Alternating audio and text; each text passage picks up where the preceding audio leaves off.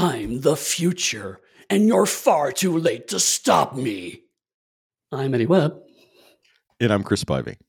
And today we're going to talk about the Flash show from 1990 here on Genreless.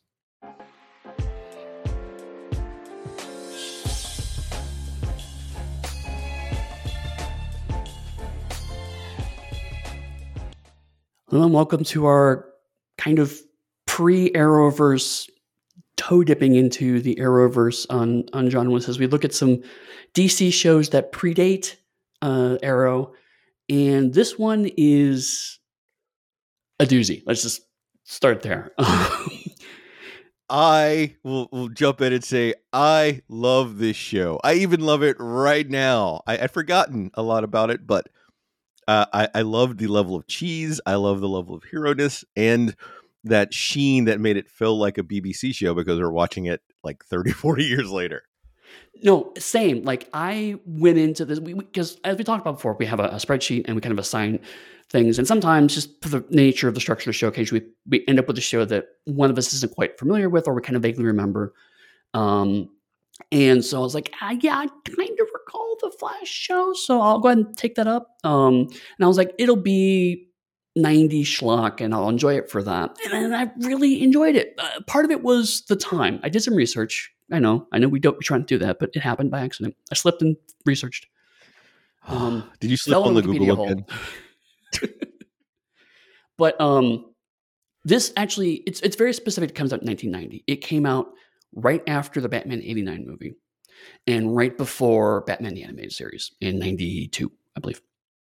Um, so it's it's definitely a show that is designed to capitalize on the success of the the Batman movie, and it's it's it's fascinating for, for a couple of reasons. One, in the sense that it's almost like a prototype of Batman the animated series without Batman, because it do, it has that kind of weird it's not the 40s, it's not 1990. It's a little bit of both going on simultaneously, and that's intentional and by design, which in a live action show is a lot harder to do than in a cartoon.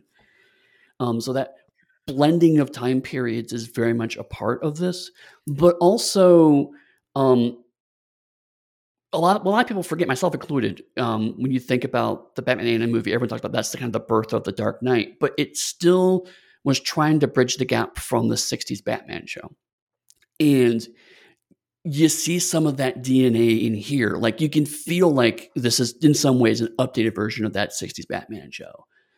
But it just happens to have the flash in it. And so it, you're right, it's it's cheesy and goofy and fun. Uh, part of it was also I didn't realize this until I watched the credits and went back and checked. Two of the main writers on the show are comic book writers.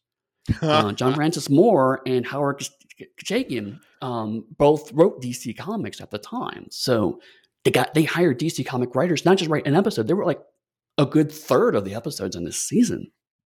See, that's brilliant, and that's what I think a lot of these these shows should be doing, and the movies should be doing. Mm-hmm because you Absolutely. get that feel and that sort of love of the comic and the genre that they bring in that you can then filter through the rest of like a writer's room because you lose something i'm not gonna already shade any shows, but you kind of lose something if you don't have that love of the material that you're doing. You can't riff on something and make fun of it if you don't already have some sort of affection for it. So then it becomes a loving sort of like antagonism versus just let's dump on this thing. Right. Right. Um and this is definitely a show of two halves. Um when it started, uh they very much want to do something again in the vein of the Batman movie, in the sense of they want to have relatively uh, low-powered crime. Um, they didn't use any of Flash's uh, villains gallery, uh, and so the first eight episodes were kind of just more crime drama that had a little bit of a superhero edge. Uh, so a bit like Smallville, except for replace teen drama with crime. Uh, and then around episode nine, they noticed that the uh, ratings were tanking, and so they pivoted and started including much more of the supervillains. But by that point in time, it was too late. Uh, uh, the damage had been done. Um, the show was being shipped around to different slots. Episodes are being shown out of order, and ultimately, it kind of just fell apart. This was an era where you don't really just cancel a show halfway through. You let it run its course, but networks find ways to sabotage that to justify them ultimately tanking and canceling the show. So I'm I have done zero research on this. I decided to go in totally cold. and I didn't know that it came right after Batman, but it felt like it came right after that first, maybe second Batman movie, just from like some of the aesthetics, some of the acting, some of the character, some of the actors they chose for the roles that they mm-hmm. also fell slot into. Because I think in the second in the second original Burton movie, yeah, that Robin was there was talk about having Robin be one of the Wayans brothers, and so that would have been mm. Batman's sidekick. And in this, you've got almost a parallel with Barry's sidekick in the lab. Yep. Yeah, no, there's definitely um, an idea of let's try to do a movie on a TV budget, and I and we've talked before about how the Batman TV rights are complicated. Um, that's one of the reasons why looking ahead a little bit, it's one of the reasons why Arrow exists is because they basically wanted to do this. This is a weird parallel to Arrow in the sense that Arrow was the, the Dark Knight Returns did really well. We want to do a TV show of that. We can't use Batman, so let's use Green Arrow. This is the Batman movie did well. We can't use Batman, so let's use the Flash because it's probably the cheapest one to do special effects for. Just speed up the film.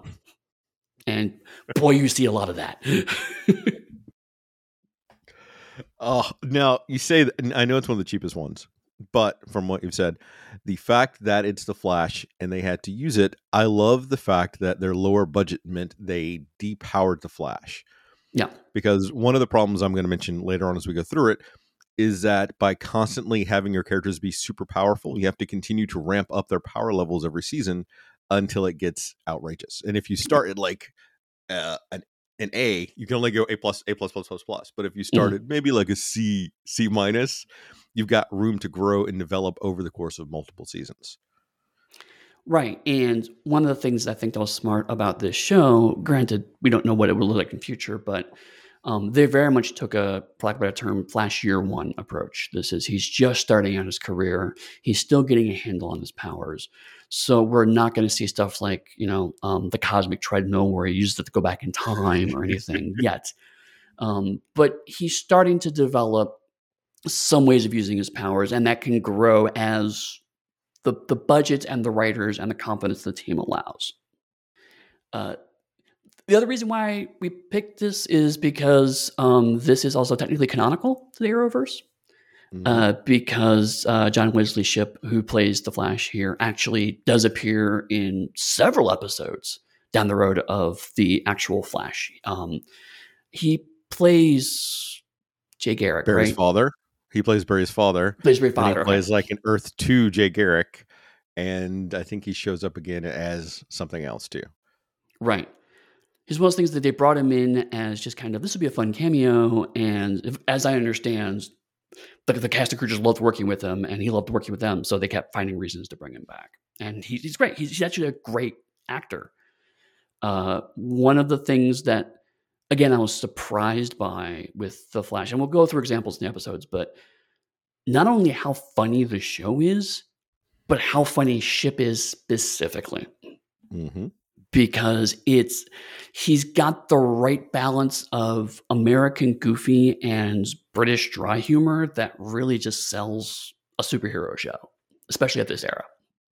Which has also helped because one of the sidekicks is a is a um, British actress, so then you yes. get that sort of reinforced in parallel with the American sense of humor.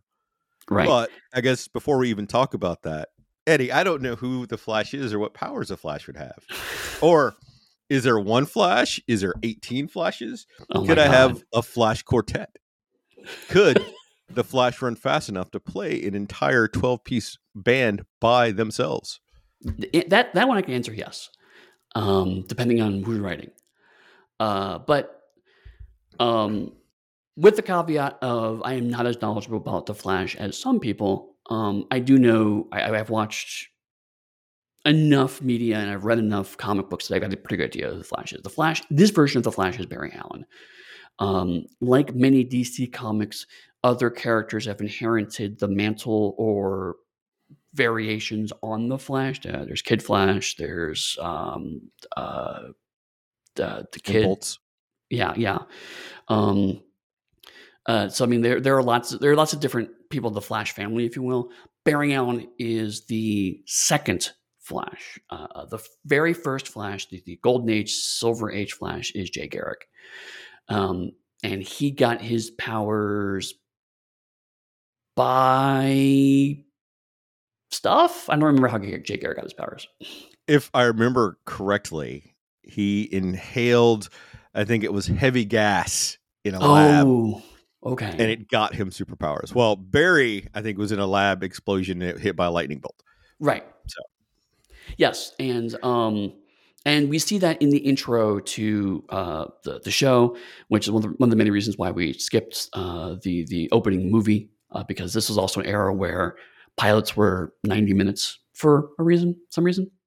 Um, so it's just too much time, and there's too much other culture to look at. Uh, but yes, Barry Allen uh, is a police forensic scientist. Uh, he was working in his lab late one night.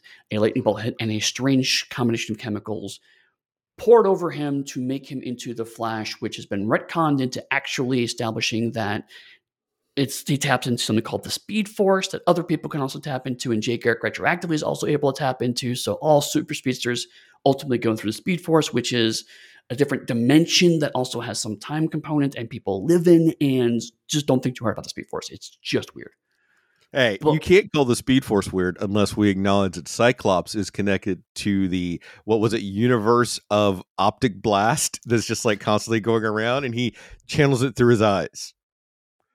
Yes. Imagine living in that world. Just living in the world of optic blast. Um this is also a slightly interesting time for uh, to have a show based on Barry Allen because in 1990 in the comics, Barry Allen is dead.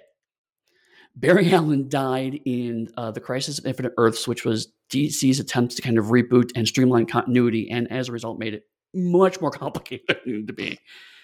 Um, but uh, the his sidekick, Kid Flash, uh, which is Wally, he became the Flash proper. So if you watched this show and said, I want to read the comic book and picked up the Flash comic book, you would be reading about a completely different person. And I believe at this point in time, he was also is, in uh, Justice League Europe and hitting on people, but there was that. So, and for people that may or may not know, Wally West is also part, I believe, of the Teen Titans, right? Yes, Wally West was one of the original Teen Titans. Um, and in fact, left the Teen Titans to become the Flash full time, and then came back to the Teen Titans uh, and debated quitting entirely. Almost lost his powers. Then came back to Teen Titans um, during the uh, '80s run, which is actually really fantastic. Um, Marv Wolfman did a very very long run on that, and George Perez was art for most of it. Um, but Wally was actually not much present in that. He was much more part of the Silver Age Teen Titans, um, which was Robin, him, uh, occasionally uh, Speedy, who's a jerk, uh, Aqualad, who's amazing, and and uh, Wonder Girl, who didn't have a background for twenty years, but wait, neither here nor there. Now, but wasn't Wonder Girl uh, an Amazonian then retcon to having been saved by Diana from a fire as a child to be hit with the purple ray that they have on uh, right. Themyscira to make her into a superpowered person to I think being an alien at one point in time. Yep. Yeah. Yep. So yeah. much much like you, my my DC. I, all right, I, I may have overstepped that. My DC knowledge is significantly less than my Marvel knowledge. So I'm, right. I'm pulling out facts that I remember somewhat because it's fun and somewhat because you get this look on your face on occasions going, what is he going to say now? And that brings me no end of joy. That, that's half the fun doing this, honestly. Um, but no, in, in, that regard, I've been I've been reading the uh, uh, I have been reading Teen Titans lately, um, and, and, it's genuinely a surprising good book. But also as a result of them being kids, they reference their legacy, and so it's a good chance that you learn a bit about this universe because you're learning it through these kids' eyes, and so someone will then come and explain things to them because it was meant to be initially a kids' book, and then it was meant to be a competition for the X Men comics, and so it became also teen drama. So I mean, I, I genuinely liked the Teen Titan comics just as a fun read. That's right. They had the uh, X Men Teen Titans crossover. Yeah, and also there were a bunch of Teen Titan um, drug comics that were done that are not quite canon, but also kind of canon. That's It was the 80s were a weird time. Let me just tell you, man. but we're not talking about Teen Titans. We're talking about The Flash. Um, so, um, but again, this was kind of a weird moment in the sense of they pulled a character that was ostensibly dead in the comics. So uh, they were not intending to have it line up with comic continuity. So they started from pretty much a fresh plate, a slate. Um, and so this kind of year one approach is something that wasn't really done in this way in the comics. Flash kind of just came full formed as a superhero when they reimagined uh, the, the, the golden age characters uh, in the, the silver age. Um, but uh, it's also a fascinating intersection because Danny Elfman did in fact compose the theme music for this. So again, there's that lineage to the first Batman movie, uh, and then ultimately to Batman the animated series. It's really hard to watch this and not get Batman the animated series overtones. Well, I know when I was watching it and seeing some of his movements in the suit made me think about the first Batman movie and Michael Keaton, how Keaton couldn't move his head, but he had to like move his whole body. Yes. And it has a lot of that in it. No, yeah, the um the the suit apparently was extremely difficult to move in, which for a character that moves fast is a fascinating conundrum. Which then makes me wonder if that's one of the reasons why they moved not so much that Barry doesn't fight as a Flash, but he sort of throws other things, so you don't have to see him trying to like punch people and everything mm-hmm. else. Uh, yeah, actually, that's a good point. I hadn't thought about that, but yeah, um, there's definitely not a lot of direct punching. It's much more I'm going to use my speed and then blip over here, and then suddenly a thing has happened and fall on your head or whatever. But I also think that lends to the kind of campiness of the show. Yeah. So, anything else in general before we dive into the episodes? No, I, I think I've, I've, tortured you enough with like random questions today. oh no, you'll find ways. Okay, so um, like I said, we're skipping the uh, pilot. We're going to jump right to episode six, Sins of the Father. This is kind of a, a representative episode of the first half of the show. Barry attempts to protect his father, veteran policeman Henry Allen, from Johnny Ray Hicks, a dangerous criminal that Henry arrested 15 years prior and who has escaped from prison to enact revenge. Henry is initially dismissive of Barry's attempts to use forensic science, which Henry rejects to locate Hicks, but they prove vital when Hicks murders Henry's old partner Pete Donello and hires a hitman who nearly kills Henry, the Flash rescues him and brings Hicks to justice, while Barry and Henry finally make amends. And this is a pretty. It's also a good episode because um, it, it, represents something that was uh, some tension in the Silver Age and Bronze Age uh, Flash comics, which was that Barry's ultimately a scientist. He works for the police, but he is not. He does not see himself necessarily as a police officer um, because this is also before CSI became really, really big in popular consciousness. So um, his relationship with the police was always very tenuous at best. Um, and the police also didn't necessarily always respect his position. So this episode is kind of a good encapsulating of that conflict into a nice 45 minute package. I also like the fact that I'm not sure if this is a retcon history for Barry or not, but Barry's father, and some of them, is arrested, but his mother dies, and that's one of the reasons why Barry runs back in time to sort yes. of like prevent the death of his mother, which causes the entire crisis to occur. So mm-hmm. it was a nice play on that also to have both of his parents be very much alive, mean like active parts of his life. Right. Um, and that's one thing you actually see in this episode is that um, something I had completely forgotten. The Flash has a deep supporting cast it's not just a sidekick and a character to talk to. He's got both of his parents. He's got two people who work with in the lab. Um, you know, there there are other police officers that that come and go throughout the show. So there's there's a, a, deep cast of characters in this, and you see a lot of them actually on here and used to reasonably good effect. It's not just Barry Allen on the screen all the time. Well, Barry, I don't think would work well as a dark and brooding character. Like that's the mm-hmm. antithesis mm-hmm. of who Barry is. Even when you read the comics, a lot of the Flash that they've always gone for, regardless of the Flash, has always been sort of more of a jokey s character that mm-hmm. has a bit of humor associated with them. And humor doesn't work if you're quipping by yourself in a room. Right. Right. Well, there does, have but been, only for you. There have been Dark Flash stories, but usually it's Barry or Wally or whoever's the Flash being pushed to extremes. But you're right. The the, the default is that um, he is very kind of naturally charismatic and gregarious, uh, and that's one of the things that's interesting about this about the DC continuity is that e- there's a point where each hero is kind of the guardian of their own city. So Batman controls uh, Metropolis. Uh, sorry, no, Superman controls Metropolis. Batman controls Gotham, and this is Central City. And as a result, each city gets a kind of its own flavor through the view of its kind of civic defender. And Central but City. You forgot the greatest superhero of all that never let anything bad happen to their city. Do you know where I'm going with this? If you're going to Green Lantern, would never fail. That would never fall. That was granted powers beyond imagining, only limited by his will. The protector of Emerald City. Hal, mother flipping Jordan. You mean the same Emerald City that got completely destroyed uh, several times? What? It's not like how would ever like fall and become a dark evil character. No. And destroy Again, the entire more force. than once. Sorry, Hal, couldn't help Hal myself. Jordan is the goddamn worst. Yes. Much like Tony Um, Stark. Ooh, ooh, ooh, ooh! Call back to a One show more dig. Posted, yeah. Um, but no. So Central City, if I remember correctly, Central City is all intended to be kind of a Chicago analog. Uh, but you certainly get there's definitely a, a different energy to Central City. It's not as gothic as Gotham. It's not as shiny and hopeful as um, uh, Super Metropolis. Metropolis. Um, it, it's kind of in the middle. It, it's it's kind of a it- it's definitely working class, and so Barry approaches everything kind of from that perspective.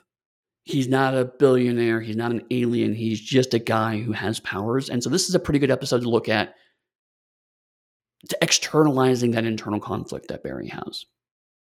True. And you now that you mentioned that, I never really I've known it subconsciously, but I never really thought about it how the Flash is a working class hero. Because Superman may work at the Daily Planet, but regardless, he never feels like a working class person. Right. Because it just he doesn't for some reason. Of course, Bruce doesn't because Bruce is like a billionaire today, I think. Right. Or a multi billionaire. Yeah, but I mean, if you were to look at it from from Marvel analogs, um, the Flash is kind of the Spider-Man of, of this universe in terms of his connection to his city, his jovial nature, um, his getting wrapped up in his supporting cast's problems. Uh, I do want to take this opportunity uh, because I have to confess something because this we haven't talked yet about Amanda Pays, uh, who plays um, his love interest slash friends in in the show. Uh, and I have had a crush on her since I saw her on Max Headroom.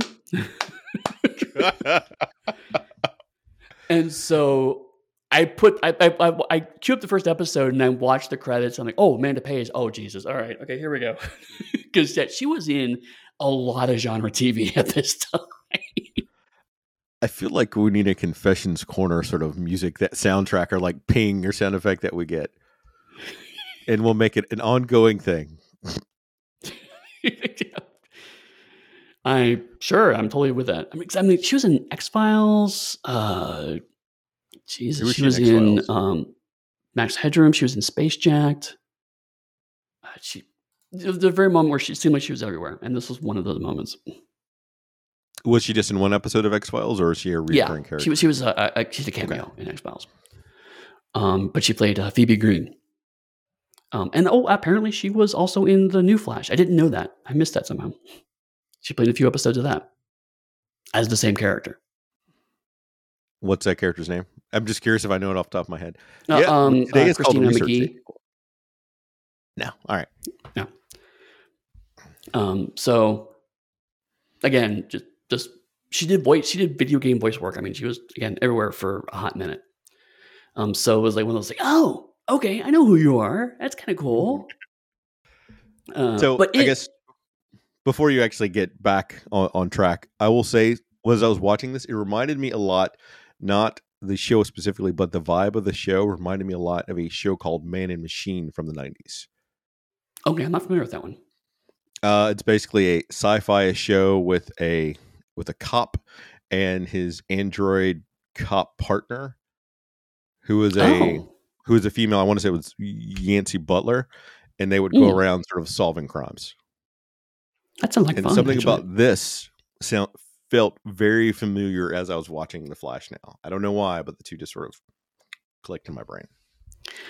And uh, one thing that's, that's was interesting about watching The Flash related to that is that um, it's a 1990 primetime show, so like the romantic subplot is kind of there. It's, it's unavoidable, and so she, there's a bit of the, her like fawning over Barry, but one thing that's interesting is that she's genuinely she knows his secret because um, she learned it in the pilot, um, and so she's genuinely trying to help.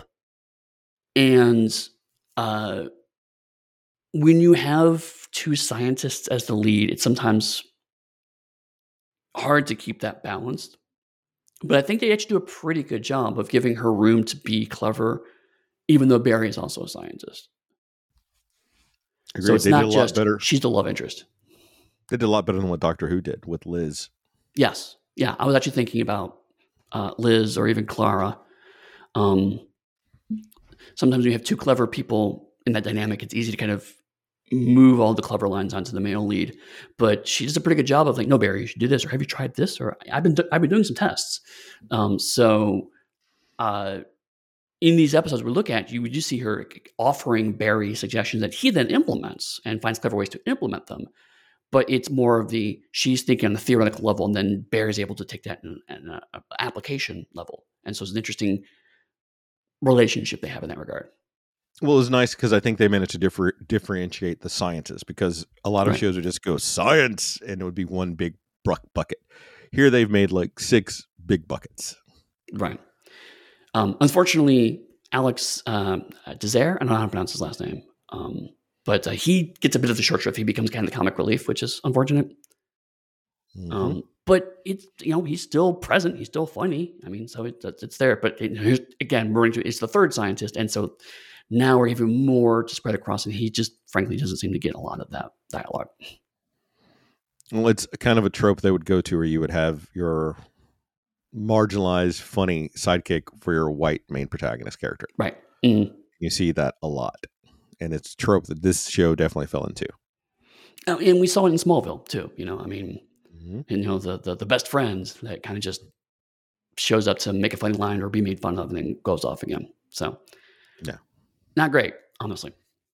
Um, but again, as an introduction to here's the main cast and, and get a quick glimpse at each of them, uh, it shows a good job of subtly recapping what each character is good at because this was meant to be a show that you could watch theoretically out of order. Uh, that was how television was just produced at the time. So it was actually I, I, thought this might work out, but it, I've seen it work out pretty well. It's like, okay, here's just an episode, dump in, and you don't really need to know the stuff because you learn throughout the episode. Oh, okay, this guy, they all work at the lab together. Oh, okay, she likes him. Oh, okay, well, I mean, so it does a good job of, of recapping all that stuff without hitting you over the head with it.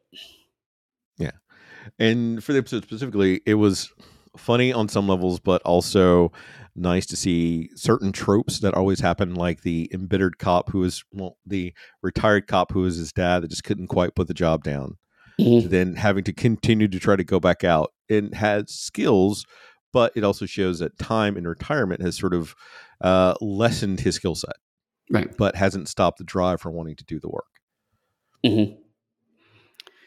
um, the other thing that was interesting is that this is a pretty dark episode compared to the rest of the show um, people die. Uh, this guy out for revenge. There's really no superheroic shenanigans going on.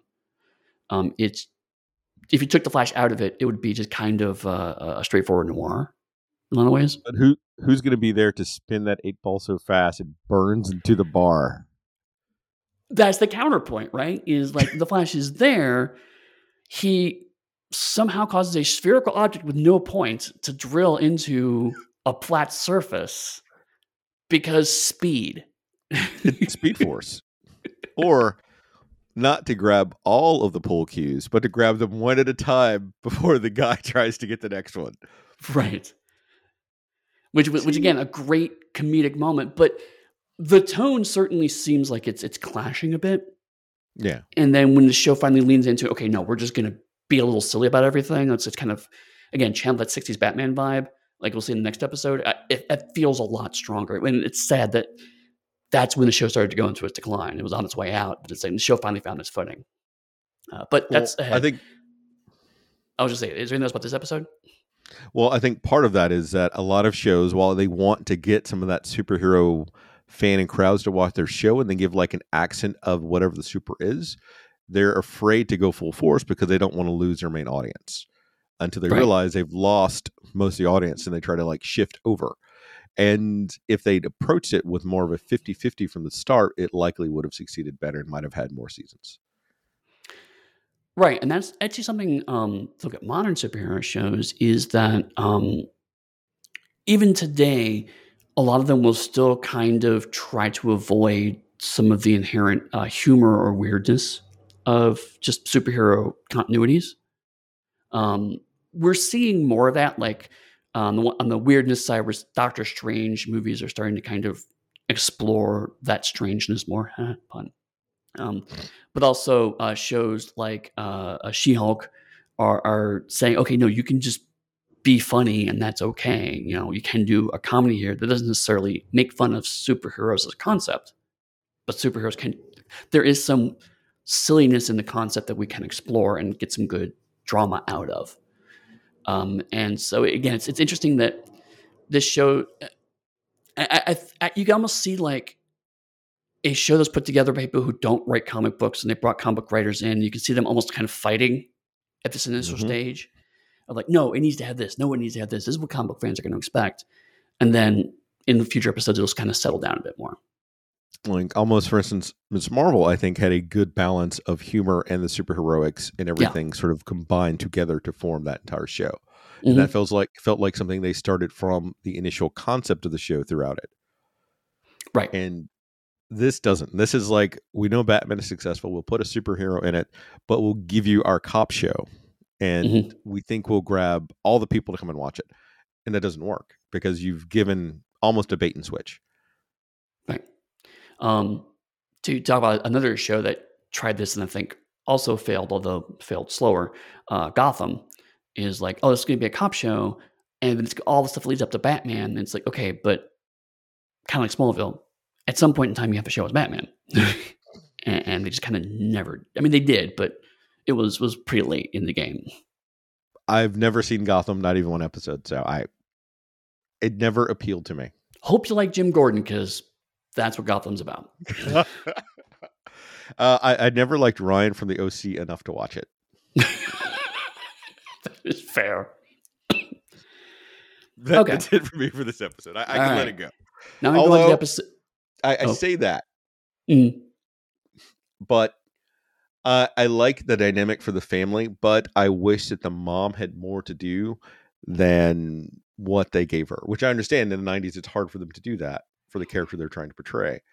But it felt like there was something more there. It might maybe it's another episodes we didn't watch, but maybe something solid there. No, that's fair. That's fair. Okay, episode nine, Ghost in the Machine. In 1955, Central City's guardian was Desmond Powell, who fought crime as the Nightshade. His last nemesis, a criminal mastermind known as the Ghost, is believed to have died after a confrontation, causing a guilt stricken Powell to retire. However, the Ghost has in fact preserved himself in a cryogenic suspended animation and resurfaces in 1990, where he hijacks Central City's power grids and holds the city for ransom, forcing Powell to return to action and join forces with the Flash. Together, they defeat the ghost who had wired himself into the city's electrical network and save the day. This show, this episode, is amazing and stupid and wonderful. I feel like this is the episode you chose just for me. I absolutely chose it just for you. and I just wish they could have called the Nightshade the Sandman and just been done with it. Right? Literally, they should have just called him Sandman and called it a day. I can't I can't imagine there was any real fight for the right for Sandman unless they were afraid of people confusing it with Neil, Ga- Neil Gaiman's comic that was likely running during this time. I mean, maybe, um, but like, okay. So before I dive into this, would you not watch an entire show of just the Nightshade kicking ass in the fifties? Yes, I would write that show right now if they oh. would come to me and say, "Hey, Chris, we need someone to write this wacky show set in the '50s about a character called Nightshade." yes, let me do it. I would assemble a writer, a small writers team, and I would be all over it. Uh, because it starts off black and white, which is a great touch, and it's just this fight between uh, the ghost and Nightshade to set up the the actual conceit of the episode. And at the end, I was just like, no, give me more of that. I mean, I love the rest of the episode for for different reasons, but I was like, I, I genuinely wanted to see where that went. I want to know about the rest of Nightshade's career. It's like that. That's so cool. oh, I loved it. Like, but no, all right. But okay, so, I just wish they could have called him Sandman, or they could have, and they couldn't even use like Sandman's gun that doesn't shoot darts, but usually shoots like a cloud of gas or I think sleeping gas. Because right? mm-hmm. His name was also Wesley Dodd for that version of Sandman, right? Yep. Just saying, look at look at Hon- the similarity in the names. Honestly, I really think it came down to it was probably written as Sandman, and someone's like, "No, no, no, we don't pay DC any more money. We're changing the name." So, the ghost, we have to talk about the ghost. So, the ghost's power is that he controls television, which is actually kind of a neat concept. It, you know, it, was a rising force in the 50s. It became a ubiquitous presence in the ni- 1990s, so I could see why they want to play with that. And so he controls television through reasons, but okay, super science, whatever. And then he wakes up in 1990, finds computers and goes, oh, this is the exact same thing, and proceeds to hack into systems because because computers are exactly the same as TVs. well, on some inherent level, let's think Not about this. Not in 1990, now, Chris. No. wait, wait, wait, wait. Let me build up to it. I can come up with something while I'm vamping for time. Um, so the thing about super science geniuses that are born like decades before they should be is they have an inherent understanding of technology and the sciences that would allow them to use modern day technology as effic- as effectively if not more so than someone in that time frame. Mm-hmm. And coupled with this, he had his old sidekick who'd been there the whole time mm-hmm. come in, which would have gave him a bonus die to his roll to understand the technology as he hacked it. No, no.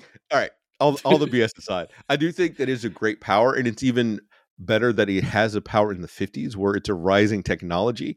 Right. So it's not overly useful. And that adds a lot of oomph to his motivation of saying, all right, this is here now. I can't do everything I need to do, but I could be greater in the future. Like that is a great touch for villain planning. And it's nice that he also, I think, woke up a decade or so before he wanted to. Right to show that even though he was smart enough to do it, he still didn't do it right. Mm-hmm. Although when I saw he set for 1999, and then I realized he was going to use computers, I'm like, you're actually lucky it didn't hit 1999 because Y2K would have just screwed up all your plans, buddy. I thought you were about to make a Prince joke. No, no, no, no, no. Um, I wouldn't do that. I have too much respect for Prince. Uh, but it's it's it's such comic book nonsense, right? Especially in 1990. The idea that TV and computers are basically the same and can be treated interchangeably is exactly this era and is exactly this kind of comic book nonsense. And exactly, frankly, the stuff this show needed. They both got screens. Why? How yeah. are they not the same? Why, why would they not be the same? of course, you can pull Flash into a TV screen and then therefore replace his shadow with static and that causes him damage. That's obviously a thing you can do. so I'm going to go so far as to say that he had a version of technopathy and telepathy all combined together. So he needed the machinery to be able to uh, use his power. So that's why when he stabbed Flash with like an electrical socket, it pulled Flash in with him. It was a telepathy that pulled Flash out of his brain, but his technopathy let him channel it through the cord into the computer. It's it doesn't make a lick of sense, and I also don't care. Frankly, I mean, like I was laughing at it, but also I was loving it the whole time. Aren't you glad you've never GM'd a game for me because these are the answers that you would get at a table from me? Except I've, I've toned it down for the podcast to like a, a four. At the table, mm-hmm. it'd be like eight coming up with some of these ideas. Take that. I have no problem saying no as a game master. So, and it's like that's cool now.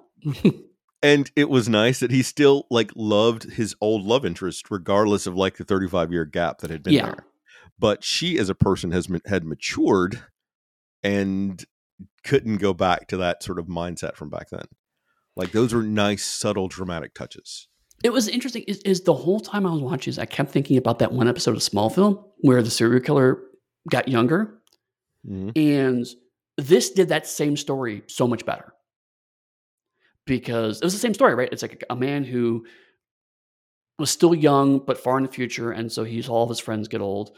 Um, they're both villains, but in the Smallville one, it was it, it, just came across as so corny and convoluted. Whereas in this case, he's like, I don't understand this. They explain it to him, and he gets it and moves on because he's a genius, and he just adapts. And I'm like, okay, I well, genuinely believe this guy is smart because he's just adapt. He's confused at first, but then I explain it to him, and then he's on it. And this is like a decade before Smallville. Yeah, yeah. And I would say this is a joy, though, of having comic book writers in the room. Mm-hmm. Because they're used to thinking like way out here with comic things. And then you have writers that aren't, and the two of them together make something better. Right. Um, but I mean, and all this is like putting aside the fact that Desmond Powell is also an interesting character. I mean, you have all this going on, and then you have this manufactured hero that only shows up once you give him an entire backstory that's believable. And he has some really interesting conversations with the Flash. There's some really cool character stuff here. Which this actually plays on one of the things that Marvel does with Blue with the Blue Marvel. Marvel, Blue Marvel. Uh, Blue Marvel, who was a hero in the 60s, who wore a mask because he was a black man mm-hmm. and he knew the public couldn't take having a black man as a hero as a superhero. Right. And once his identity was exposed, he was asked by the president to stop doing superheroics. But like this touches on all of that too, which is nice. That's like one of the reasons why he's in the mask. And you have that incredibly awkward scene where the ghost sees his face without it and just, ugh. and it's, uh, but the language is about the same as it would be from the 50s if they were yep. using the nice versions of it. Right. And I use nice in quotation marks. Right because it was nice for the 50s right but it was it was it was a it was a moment where um uh the ghost uses a, i'm going to say mild slur but it's still a slur um and immediately desmond powell calls him out on it punches him out and it's great it's like cool he said he said a bad thing and show, the, the story immediately reinforces nope this is not okay um, but also, I just love the fact that Matt's like, "Why'd you wear a mask?" And Powell's like, because I was a black man in the 50s. and just like, like, this is the most obvious thing in the world and just moves the fuck on with it. it's just like, yes, obviously. Come on, Barry. Think about that for a second. and part of the thing is, I don't know if the show meant this intentionally or not. And the ghost's use of like the word wasn't, what, how am I looking for this? Wasn't Gratuitous? full of like venom and hate. It was more of a, oh, sort right. of a I don't care one way or the other, but that's really weird. But I'm going to move on. And like that was right. a level of subtlety where they could have gone heavy in the other direction easily. That is a really good point. He did not come across as racist. He came across using outdated language. Mm-hmm. Um, so that's like a sign of nuance that a lot of a lot of shows don't do, and it's funny because this show is in 1990, and Smallville doesn't really do it well. Modern day shows don't do it well, and they did this in the '90s. Like, yeah, like I when I so i will be honest, I picked this episode because I was like, oh, it's a character is a is a pulp detective in the '50s. Chris will love that, and that's as far as I got. I didn't expect this entire. Yeah, he was a black superhero subplot. That just it surprised me. And then as I watched it, I was I was the same way. I was like, how is this 45 minute episode doing this so much more elegantly than modern television? Mm-hmm. Um, because you're right, like uh, the ghost is an ageist. His, his girlfriend's older, and he's like, nope, still love you. I don't, don't. Yes, you got older, but we're still together. Um, that could have been really ageist, and he just didn't. Um, you know, his his flunky. Um, it's like, yeah, you know, you're, you're you've lost a few tricks, but you're helping me to learn all this new stuff, and so I need you here the Ghost was a good team manager. Um, and you said like he didn't come across as racist. He his villainy is he wants to control this technology and control this world because he he believes the world should be a better place. But his actions actually back that up. Like he genuinely wants a scientific utopia. He just thinks that everyone else needs to fall in line with his scientific utopia. Yeah. So which, he does have utopic ideals and carries himself in that way, while also kind of wanting to just destroy the internet to do it. Which again, right in 2022, I kind of behind just right now a little bit. now, I've, I've given a lot of praise. Now, let me give you the other part of that. Mm-hmm. Is the incredibly tropey nature of a lot of the black people that are constantly presented throughout this entire show. Oh yeah, as we'll we'll, we'll be we'll we'll say hinch people constantly and continuously, and it's the same sort of version of that character. And that is somewhat insulting. So I give you like all the praise for doing this here, but okay. at the same time, you got to sucker punch me with this other thing. So that I'm with you on that, but again, if anything, that made me more like again. I, I, want a whole show about the Nightshade. I want a show where Desmond Powell is in fact the center of the show. Yes, because that would be and amazing. It was also, and it was a great touch that like he talks about how he doesn't kill people because of what he experienced in the war, mm-hmm. and how he's a doctor, but how he found a way around that to still do the fighting that he needs to. And the reason he gives when Barry asks, "Why did you take my mask?" He's like, "Somebody had to." Right that is what being a hero means. Like you're stepping up to do it not for your own ego or fame at the start, but mm-hmm. because it's the right thing to do. But then it becomes addictive, which I also like that they touched on. Like there's addiction, like the danger of doing it. Whenever you put on the mask, you get to have these thrilling adventures. And that becomes a reoccurring part that you want to constantly do, but it destroys the rest of your life. Like that is perfect. That for me, that is a summation of superheroes. Like, mm, mm-hmm you have all of these amazing powers and abilities that let you do these incredible things, but it always comes at a cost. Yeah. And again, it's this show creates an entire hero's career from start to finish and gives it to us in a way that's not too info dumpy, a little info dumpy, but not too info dumpy. And I walk away from this thinking not the Flash has a new villain in his category, rather the Flash defeated the Nightshade's villain right? I, I, I still feel that. I felt like the ga- the Flash guest starred in this episode, this this bonus episode of the Nightshade show that never existed. Um, but it's not even that because it also takes the time to have him be a genuine mentor to Barry. Like, this is why you wear the mask. This is why we do the things. It, don't follow along the road I did. You know, engage with your supporting cast. you know? um, it's go ahead.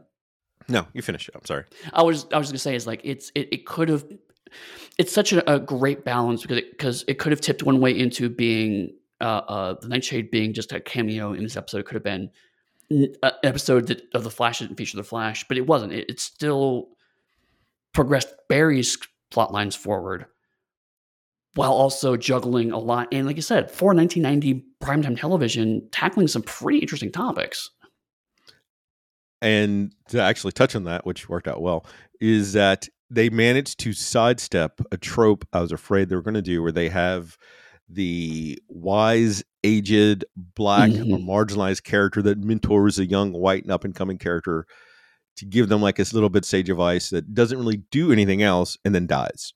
Mm-hmm. Like, for instance, you could look even at Stephen King's like The Shining, where you have like the older black black guy that has like the shining that sort of shows up to give Danny a little push, but then gets instantly killed.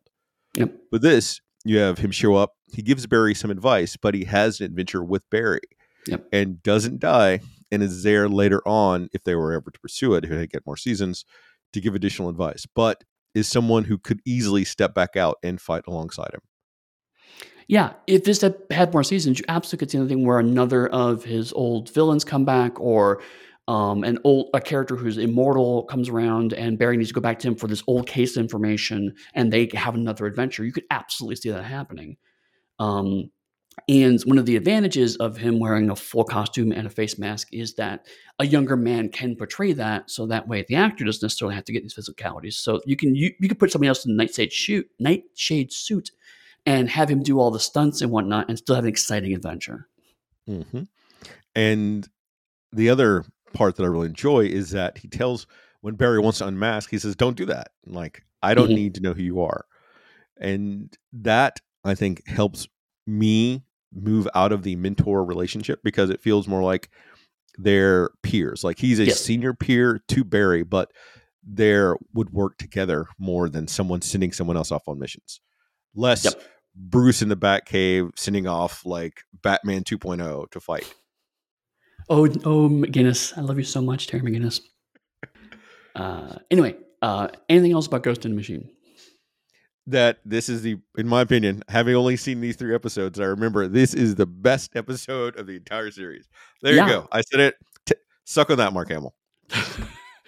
because um, we're going to episodes I thought we were going to be raving the most about, but it wasn't this. Um, it's still good, but The Trickster, episode 12. James Jesse, a serial killer with multiple personalities, becomes obsessed with Megan Lockhart, who has been investigating his activities and attempts to kidnap her. But she is rescued by the Flash. Believing them to be romantically involved, Jesse adopts the identity of the trickster and begins tormenting the Flash and terrorizing the city. The Flash ultimately lures Jesse into a fight at the police's, police's costume ball, where he's finally caught and arrested. Despite Barry and Megan becoming previously involved, she decides to leave Central City and ends their relationship. And this episode is 100% Mark Hamill chewing the scenery in an outfit that is way tighter than I needed to have it be. what do you mean? He's dressed like a magician with like a beard and a mustache and everything else. It's a perfect costume. I'm talking about the later, much more colorful costume. um, but I mean, to be, to be serious though, like a couple times he he dresses up in, in different outfits, and at one point in time he dresses up as an FBI agent, and I actually did not know it was him for like five minutes. Uh, I, he I, had me fooled for about a minute. I, I, think it was when I, I, something I heard in a ba- in one of the words, or maybe it was the um the way his mouth moved. But then then I, I cottoned on. But like at the moment, I was just like, "Who is this random character?" And it's like, "Oh my god, it's James Jesse. It's, it's Mark Hamill. That's amazing." And again, this is before he played the Joker. I'm wondering if he was asked to play the Joker because of this. Honestly, has to be. Has to be. There's, I feel there's like no it, way he could play that role and not have them come and say, "Hey, we need a Joker." Because you could see kind of proto animated series Joker in this portrayal a little bit, like a little bit in the voice and the car, the way, the, some of the jokes he makes. It's like it, it does feel like it's like a rough sketch of what the Joker will be in the animated series. All um, right. So, what did you think of the opening of this episode? where, Bar- where Barry show? where Barry is on a friend date. Oh, and and he talks about having to run there, and mm-hmm. it's like 150 miles away, and he's concerned about what it'll do to him, and they give like a scientific breakdown of their concerns about his powers and usage to do that. It was interesting to me because I am so not used to the Flash having those problems, right? I am very used to the Flash being like, um, "Oh, my girlfriend needs groceries, so I'm going to run to Paris and buy bread." You know, that that's the Flash I'm used to. Um, but again, you were talking about before. This is a depowered version of him. It was interesting that they introduced limitations, and I think that's good for a couple of reasons. One, narratively, it, the, the, downside of, of, the Flash being as fast as I'm used to him is that it's really hard to write for him in solo and put limits on him because he can do stuff like that. Uh, it's it's better if he's in a team where there are other reasons that can constrain him. Um, but so like this, this is a good narrative reason, but also it does put actual tension into the later scene where he just has to push himself. Mm-hmm. That was it. Like that's the part that made me really enjoy the entire we'll say series that we watch more is that there was always talks about what he could and couldn't do and we saw how fast he would go there were not any like tornadoes of him running in place or moving fast enough to vibrate through a wall. But to have it like broken down and have his scientist friend girlfriend explain their actual concerns, especially if it was watching in the 90s, that would have been like mind blowing to watch as a kid and like, oh my God. Right. Yeah. And specifically to have, you know, uh, the, the woman be like, hear these concerns and Barry going, "Oh, I hadn't thought about that." You know, I mean, that was mm-hmm. again the point about the the balance of the uh, the smart role. Um, it, it, it's actually done reasonably well. The romantic subplot, less so. Oof. Oof. Oof. They should have brought in like a romance writer. so one piece that was relevant um, that would have helped going into this uh, but you again, you get through the course of the episode is that Megan Lockhart also knows Barry's secret. It's not immediately clear at the beginning of the episode, but after I think about halfway through Alone Blues. Oh yeah, by the way, they they know. So um, that's one small piece like you miss. But other than Actually, that, it's pretty it's pretty relevant almost I think before the opening theme song because she's like, "You can't ride in my car in that red costume," and he runs off, and he runs back at super speed as Barry. Oh, oh, okay. I thought it was later than that, but yeah, you're right. You're right. So I mean, she she just knows pretty fast. But the initial phone call is just like Barry, help me. It's not clear that she's calling him not as a police officer, but as or as a friend, but as the Flash. So that that, that piece was a little vague at the start. Um, but you're right. That's a fair point. It is pretty quickly kind of clarified. All that to um, say, I think that you made like a great episode choice because it's all like right there for us. Yeah, yeah. Um, and that's one of the things I actually was really happy. But again, I, I picked this one because it was the first appearance of Mark Hamill as the trickster. I was like, obviously, I want to do that. Um, but it was again, it's an interest. The the way television was written, the way comic books were written at this time period, we're very much assuming that people weren't watching every single one, and so they had to kind of recap this, as opposed to now where binging is the assumption, and so it's like if you miss one episode, you're boned. You, you don't you don't know what's going to happen. It should be like Stan Lee though. Like every comic you pick up could be someone's first comic. Right. Every one of these episodes could be the first time someone tuned in because they accidentally flipped to the channel and, and found it playing. Mm-hmm. Uh, but to go back, um, the romance subplot is super clunky.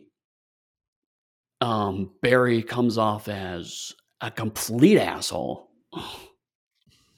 Uh, I, I understand what they were trying to do from a 1990s lens, but at best, I will say it didn't age well, but I would argue it was not good to begin with. I don't think even in 1990 that would have been good.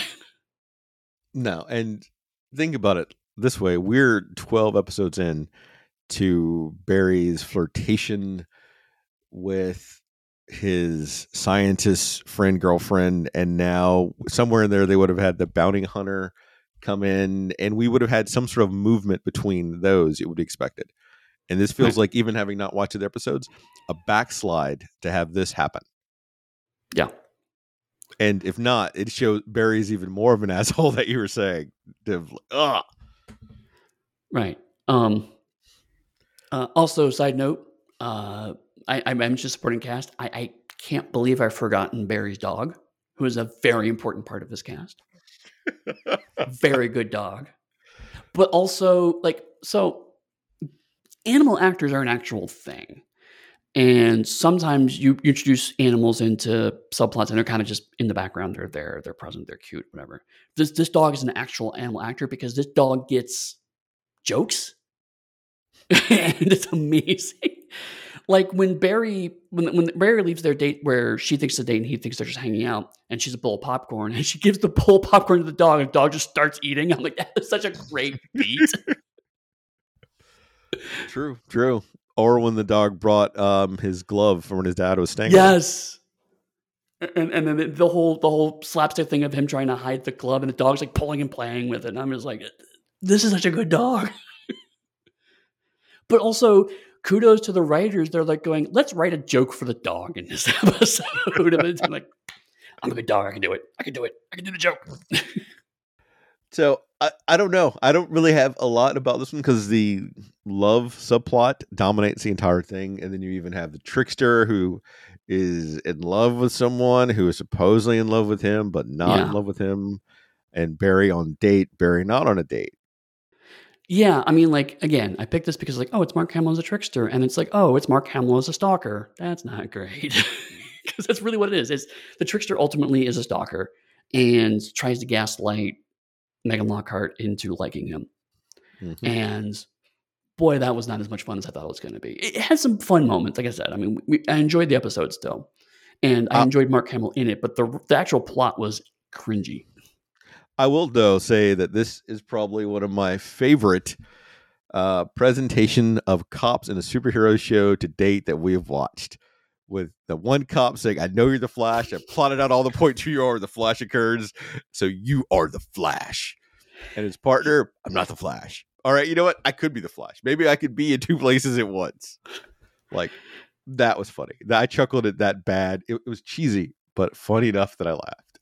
No, yeah, I mean that's that's a good point. Like another thing this show does surprisingly, well, at least the last two episodes. The first episode, not so much. The last episode is like there's usually a comedic subplot underneath each episode, and it's also it's written at the same level as the dramatic subplots. And you're right, like the whole this guy thinks his partner is the Flash thing, and initially it's just kind of a one-off joke, and then we see a, a situation where plays into his theory, and then the cop shows up dressed as the Flash to the com- the costume ball, but then everyone's dressed up as the Flash, and like it's like every time you think you reach the, the, the punchline of the subplot, there's another punchline behind it, and I'm just like, you're right, it just keeps going, and I'm like, oh my god, they love this subplot, and it's so clear, and it's on top of all the other stuff that's going on in this episode.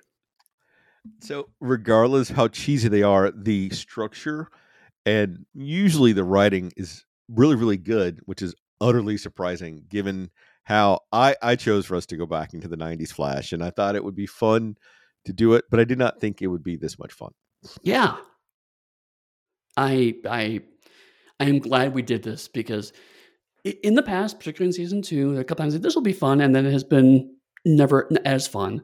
Um, and even some of the shows in the Netaverse has been like, oh, this would be good to go back to. I was like, oh, that wasn't as much fun as I thought to. This was a genuine delight to go back to. Yes, it is 1990s television, and it it it comes with all the problems that 1990s television comes with, but also it manages weirdly to transcend some of those limitations on some level. Like this mm-hmm. this if you change a few writing beats, if you change the structure of some of the stuff, these scripts could probably be reshot today in a lot of ways and be a decent show.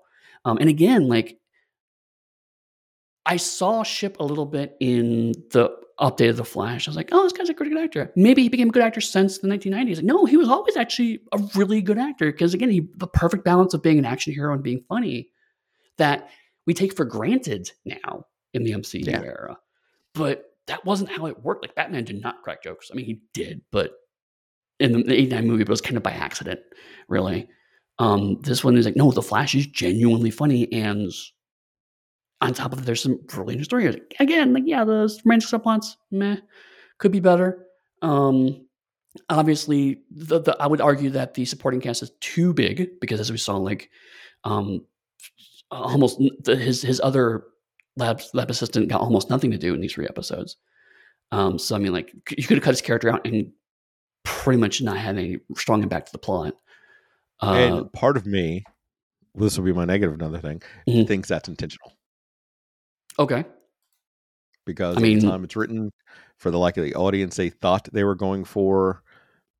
So yeah, an intentional choice. I, I I can't argue with the fact that that may have done with the idea of okay, we this is tanking. We need to delete these scenes real quick.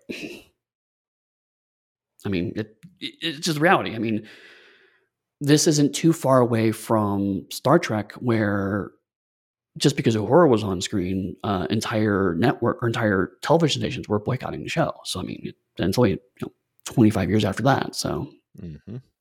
and it's yeah, better now, possible. but it is not great even now. Right, right. Um, but again, that's not something laid at the feet of the Flash specifically. It's something laid at the feet of 1990 television. You know what I mean? Mm-hmm. Like, look at Friends. not exactly a diverse fucking cast.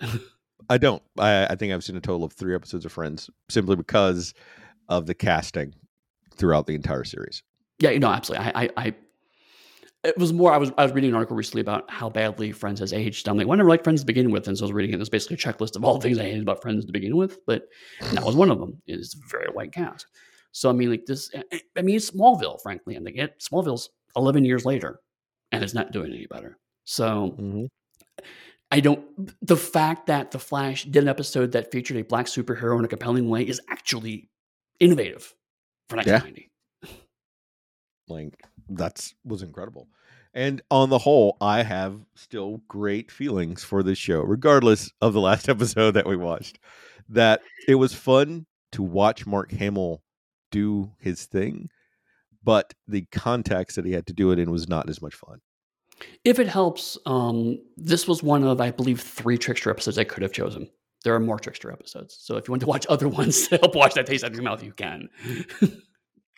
uh, I think we have a bunch of shows we need to watch, and I don't think you yes. want me to call it one week. Hey, we can't record this week because I chose to watch all of the Flash 90s. I mean, I almost kept watching, frankly, Uh, but you're right. We have to control ourselves. So instead of watching the rest of The Flash, Chris, what are we going to watch next week? Originally, we are going to do the Constantine show that aired on NBC. But through Eddy's keen observational skills, because he does research for all of you, I would have found out today. Um, it is nowhere that you can view for free. And one of the things that we decided when we started the show is we want people to be able to watch all these shows for free without having to pay for them. Well, free or free as part of a streaming service. You don't have to pay for individual episodes. Yeah. I consider streaming services now to be almost like the internet as a mandatory for your existence. Fair enough. and so, fortunately, we're not going to watch the original Keanu Constantine movie, which I may have also thought about having us watch because I have strong opinions. Maybe they're good, maybe they're not. I would kind of want to watch that honestly, but you'll have to wait. Instead, we're going to do the Constantine animated film because John Constantine becomes part of the Arrowverse through the Legends of Tomorrow. And the one that's on HBO Max currently is City of Demons, the movie. So we're going to deviate the schedule just a little bit, and well, our format a little bit, and do one animated movie in the midst of all these series because it's the only one where we have the character of Constantine. Right. I think I think that's perfectly fair. Uh, so, if people wanted to contact you to have you pitch them the Nightshade spinoff series, where would they find you? Uh, you could email darkerhue at gmail.com because that would all be redacted and you would have to sign waivers. Otherwise, you could find me on social media, still on Twitter for some reason. We'll see how long that lasts, or in the Darker Hue Discord. What about you? Uh, you can also find me in the Darker Hue Discord. Um, although best way to contact me is through my professional website, which is pugsteady, P-U-G-S-T-A-D-Y dot com. Uh, and you can catch us every week on the uh, Genre List feed. And also, we do have a Genre List Twitter account. Again, we don't know how long it's going to be, but for the time being, feel free to tweet at that and someone will respond. I, I think it has about 13 followers now. Holy crap, that's amazing. That's like about 10 more than I thought it should have. Two of them are us. Giving away trade secrets. So we will catch you next week where we watch City of Demons, the movie.